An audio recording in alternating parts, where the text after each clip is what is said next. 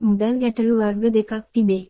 එකක් ප්‍රමාණවත් තරම් මුදල් නොමැතිකම සහ ඕනෑවට වඩා මුදල් තිබීමයි. තණ්හාවෙන් තොරව අපේ ජීවිතය ගත කළොත් අපට තිබෙන මුදලින් තෘප්තිමත්ව ජීවත් වෙන්න පුළුවන්. මහත්මා ගාන්ධි පවසන්නේ ලෝකයේ ජීවත් වන සෑම කෙනෙකුටම ලෝකයේ ද්‍රව්‍ය ඇති නමුත් කෙනෙකුගේ තණ්හාවට ලෝකයේ ද්‍රව්‍ය නොමැති බවයි.